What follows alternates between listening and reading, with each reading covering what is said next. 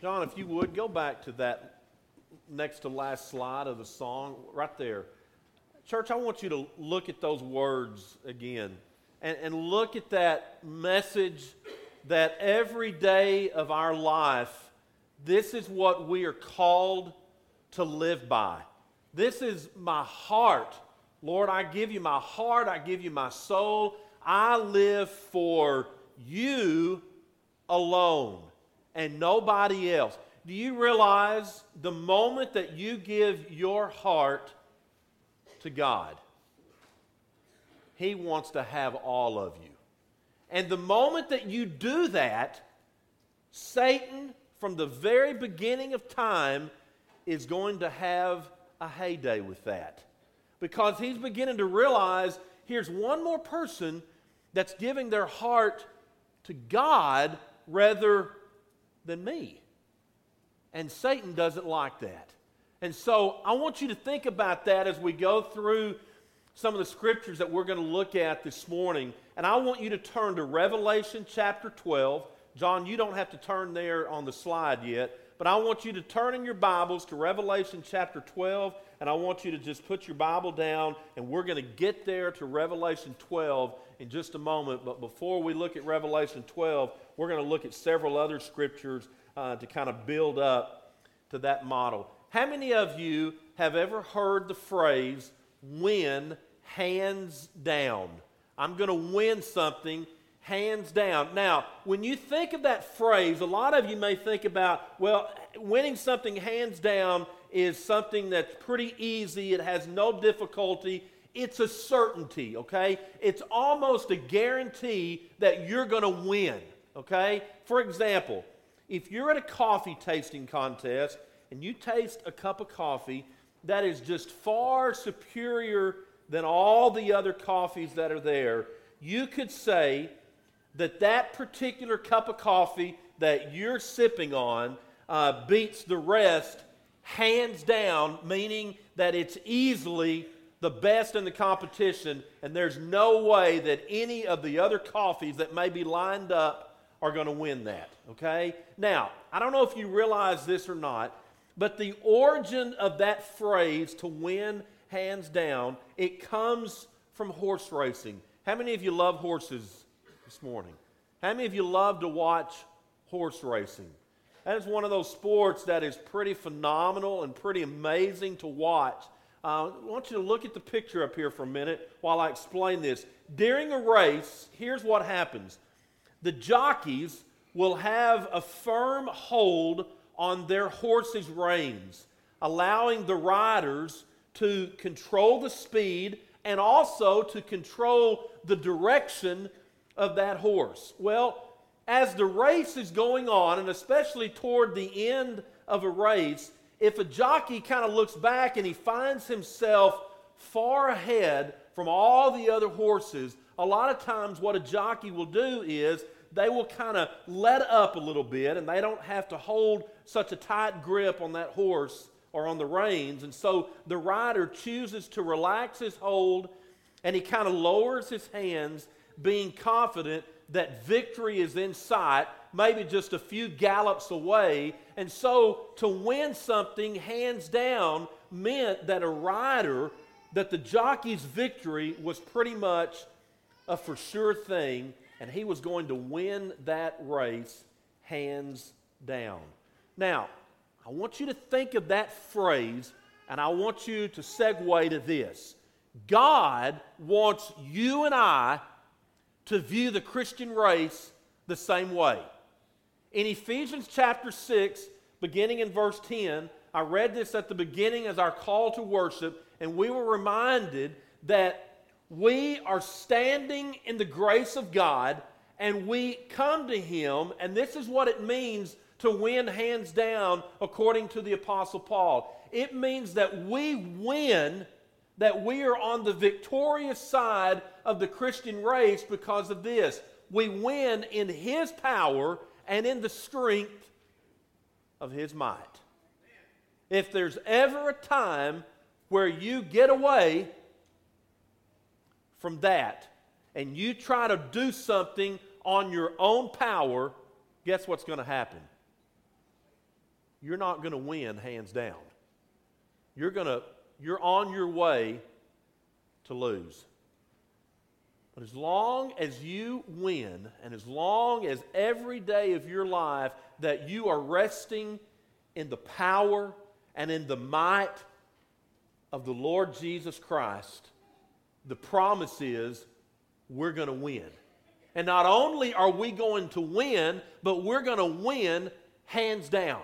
Now, here's the problem. I think the challenge that we face as God's people is to live our life like that. A lot of times we live as though we've already been defeated. We, we live as though we've already lost. But, folks, listen. The whole Bible is a reminder, page after page after page, of this that God's people win. That God has already laid that down for us. He's already won. Now, it's, it's interesting and it's fun to go through there and to look at all the battles and to look at all the victories that take place. But you know what's really amazing to realize is that we already know how the story is going to play out. We already know how the story is going to end, and that is, as God's people, we are victorious. I want you to say that this morning. Say, we are victorious as Christians. Say that.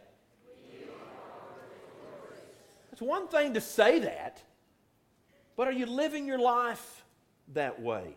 Look at John chapter 15, beginning in verse 18. If the world hates you, you know that it hated me before it hated you.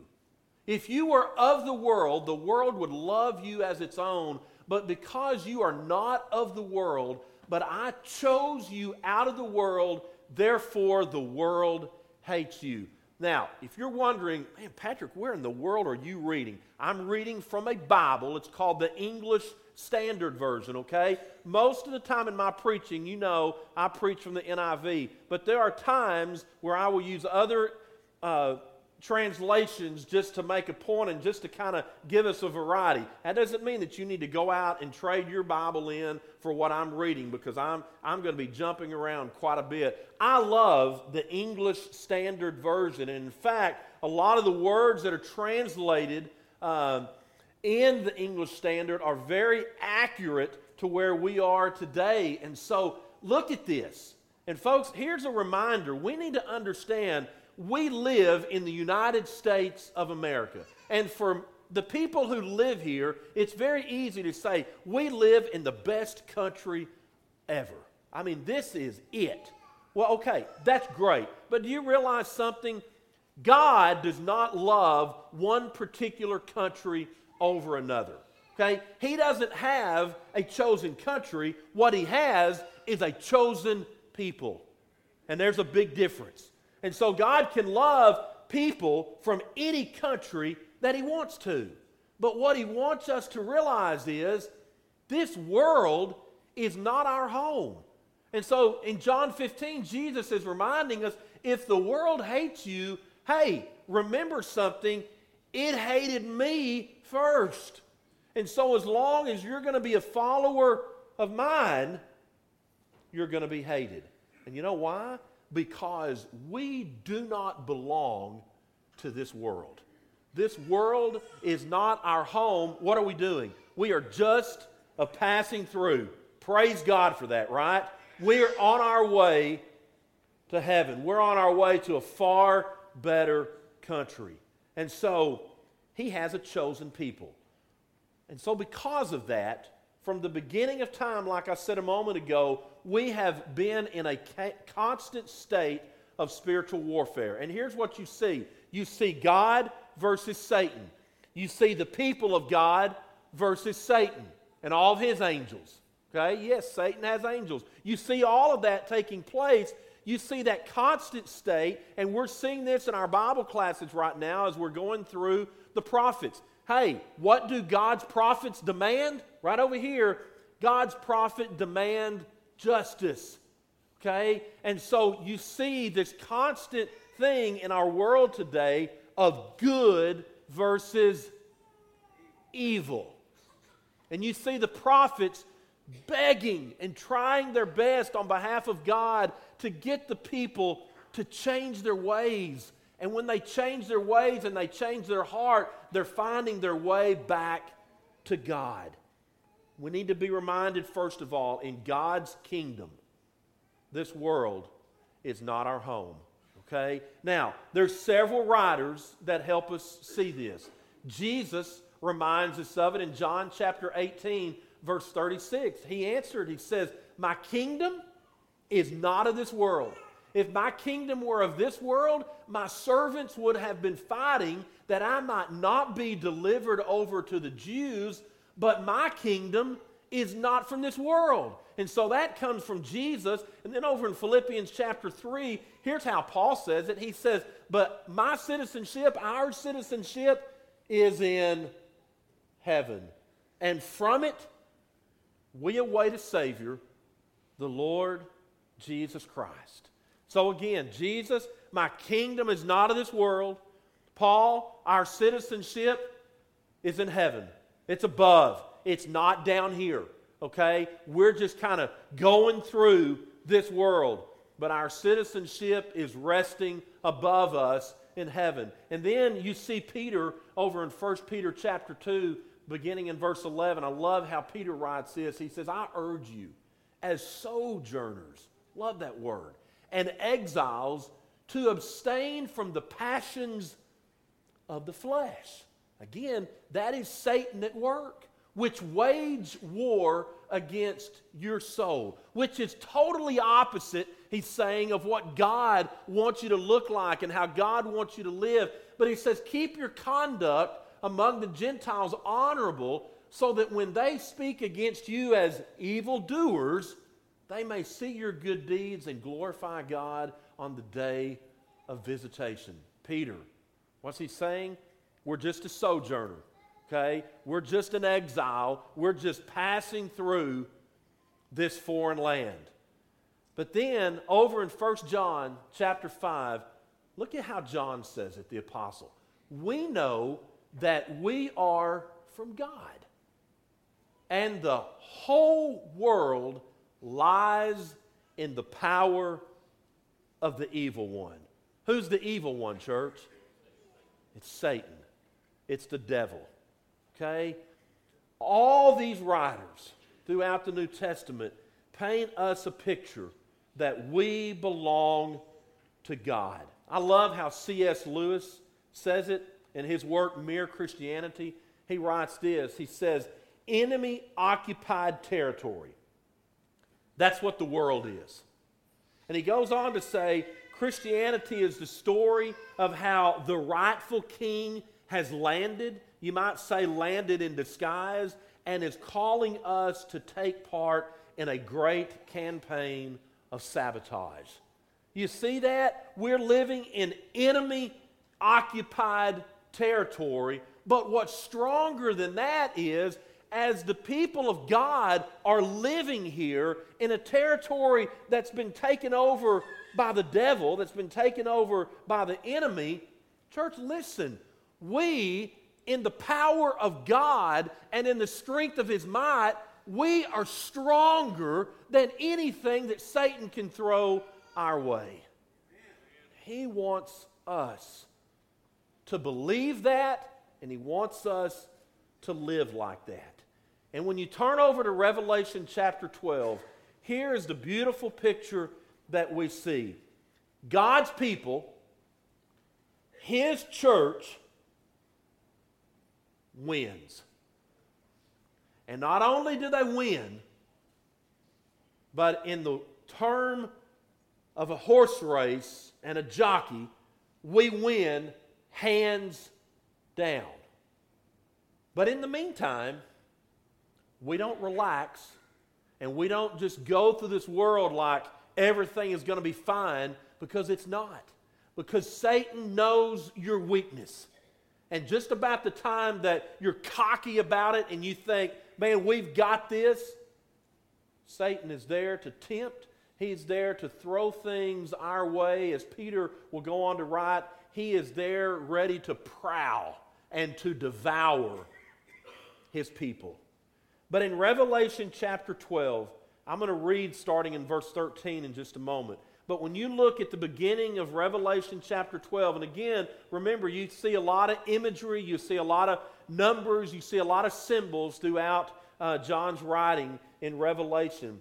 But at the very beginning of chapter 12, you see a woman that's clothed with the sun and with the moon under her feet, and a crown of 12 stars on her head, and she's pregnant. This woman, I believe, is a picture here at the beginning of Old Testament Israel. And if you look there in verse 4, it says that the dragon stood in front of the woman who was about to give birth so that he might devour her child. When? The moment that it was born. Church, look at that. Man, I mean, from the moment that a new person is about to come into this world, there is Satan ready to devour, ready to grab that child. Why? Because Satan wants to have control over that person and not God. And so, as that picture continues, you go on and you see in verse 7 there was war in heaven that's taking place. And it goes on to say that you have Michael and his angels that are fighting against the dragon. Who's the dragon? Again, the dragon is the evil one, it's the devil, it's Satan. And so you have a war taking place in heaven between Michael and his angels and Satan and his angels. And you know what God does during all of that? He is going to take that child and he's going to protect her. He's going to protect that child as his very own. Why does he do that?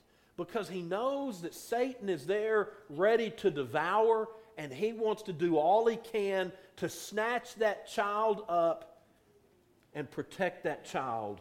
And that's the picture that we get of the church, of how Jesus comes for us as his church.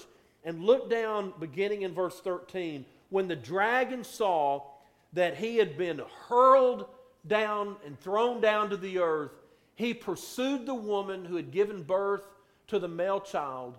And the woman was given the two wings of the great eagle so that she can fly from the serpent into the wilderness to the place where she is to be nourished for a time and times and half a time.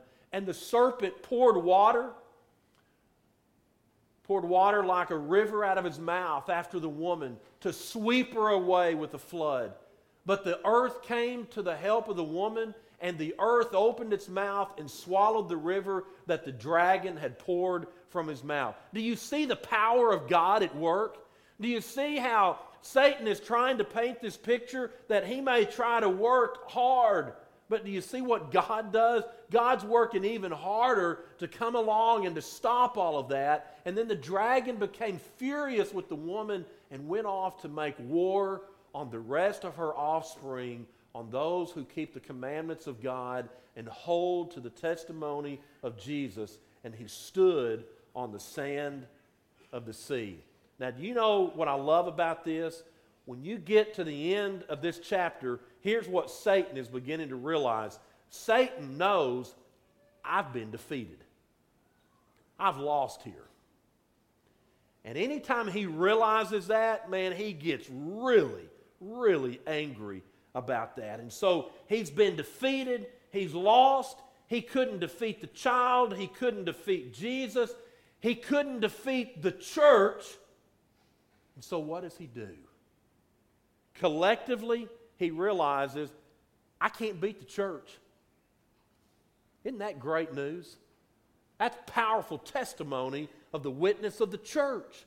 And he realizes because he can't beat the church, what's he going to do next? He's going to go to the offspring and he's going to go after each individual. Church, he realized in Matthew chapter 16 when Jesus says, On this rock, looks to Peter and he says, On this rock, I'm going to build my church, and the gates of Hades will not be able to stand against it. You realize the picture there of a gate? That's a defense. That's a mechanism of defense there. That gate is to protect. That gate is there to help us realize that as the church, as the people of God, we win. And we win not because of anything we've done, we win because we are resting under the power and the might of Almighty Jesus. And if you look up a couple of verses in Revelation chapter 12, look at verse 11. Here's how they did this, and this is the challenge that I give to us this morning as a church. It says, They overcame him by the blood of the Lamb and by the word of their testimony. They did not love their lives so much as to shrink from death. We are more than conquerors. We are overcomers in this world. And we do that step by step, day by day, inch by inch, however you want to look at it. We do that, John says, and we overcome by the blood that's already been shed for us and by the testimony that comes out of our mouth. There is power in the blood of Jesus. And that power is available to us. And so the question this morning is not who's going to win this battle. That's already been decided. The battle belongs to who, church? Belongs to the Lord. Jesus won the battle, and he took care of that at Calvary. And every Sunday, we're reminded of the beautiful picture of that as we gather around the table and as we remember sacrifice and we remember the body and we remember the blood that was shed for us. And we're overcomers today because of that blood and that testimony that we give. And so the question is whose side will you be standing on? That's the question. Whose side will you be standing on? As long as you stand on the side with God and you rest under His power and in His might, you're going to be victorious. Not just today, but till Jesus comes back for his own. Isn't that good news? And there are people, more Terrence is looking at me like, yes, I'm, I'm listening to you. I'm just, I'm just looking at you, Terrence. That's great news. And that is something that we can share. That is something that we can talk about every day of our life. Now, there may be some here this morning. You feel defeated, you feel lost, and you don't know where to turn. There's strength in numbers, there's strength when the people of God come together as one voice and pray. And so maybe you need prayers this morning to continue to travel, to continue to, to be here in this world and to live for God. You have people here today that will pray for you. Maybe I'm looking at some this morning, and I know we already have one that's going to do this, but maybe there are others that are ready to say, I'm ready to live on the winning side. I'm ready to stop living for me and stop living for the ways of this world, and I'm ready to join God's army. I'm ready to be baptized into his name. We already have one little girl that's going to be doing that this morning. There may be somebody else ready to put Christ on in baptism as well. We invite you, we urge you, if that's what you need to do in your life, we stand here this morning and leaders of this church will be here to talk with you and pray with you and do anything we can to help you on this journey. Always remember, as God's people, we are victorious. Let's stand as we sing this song together.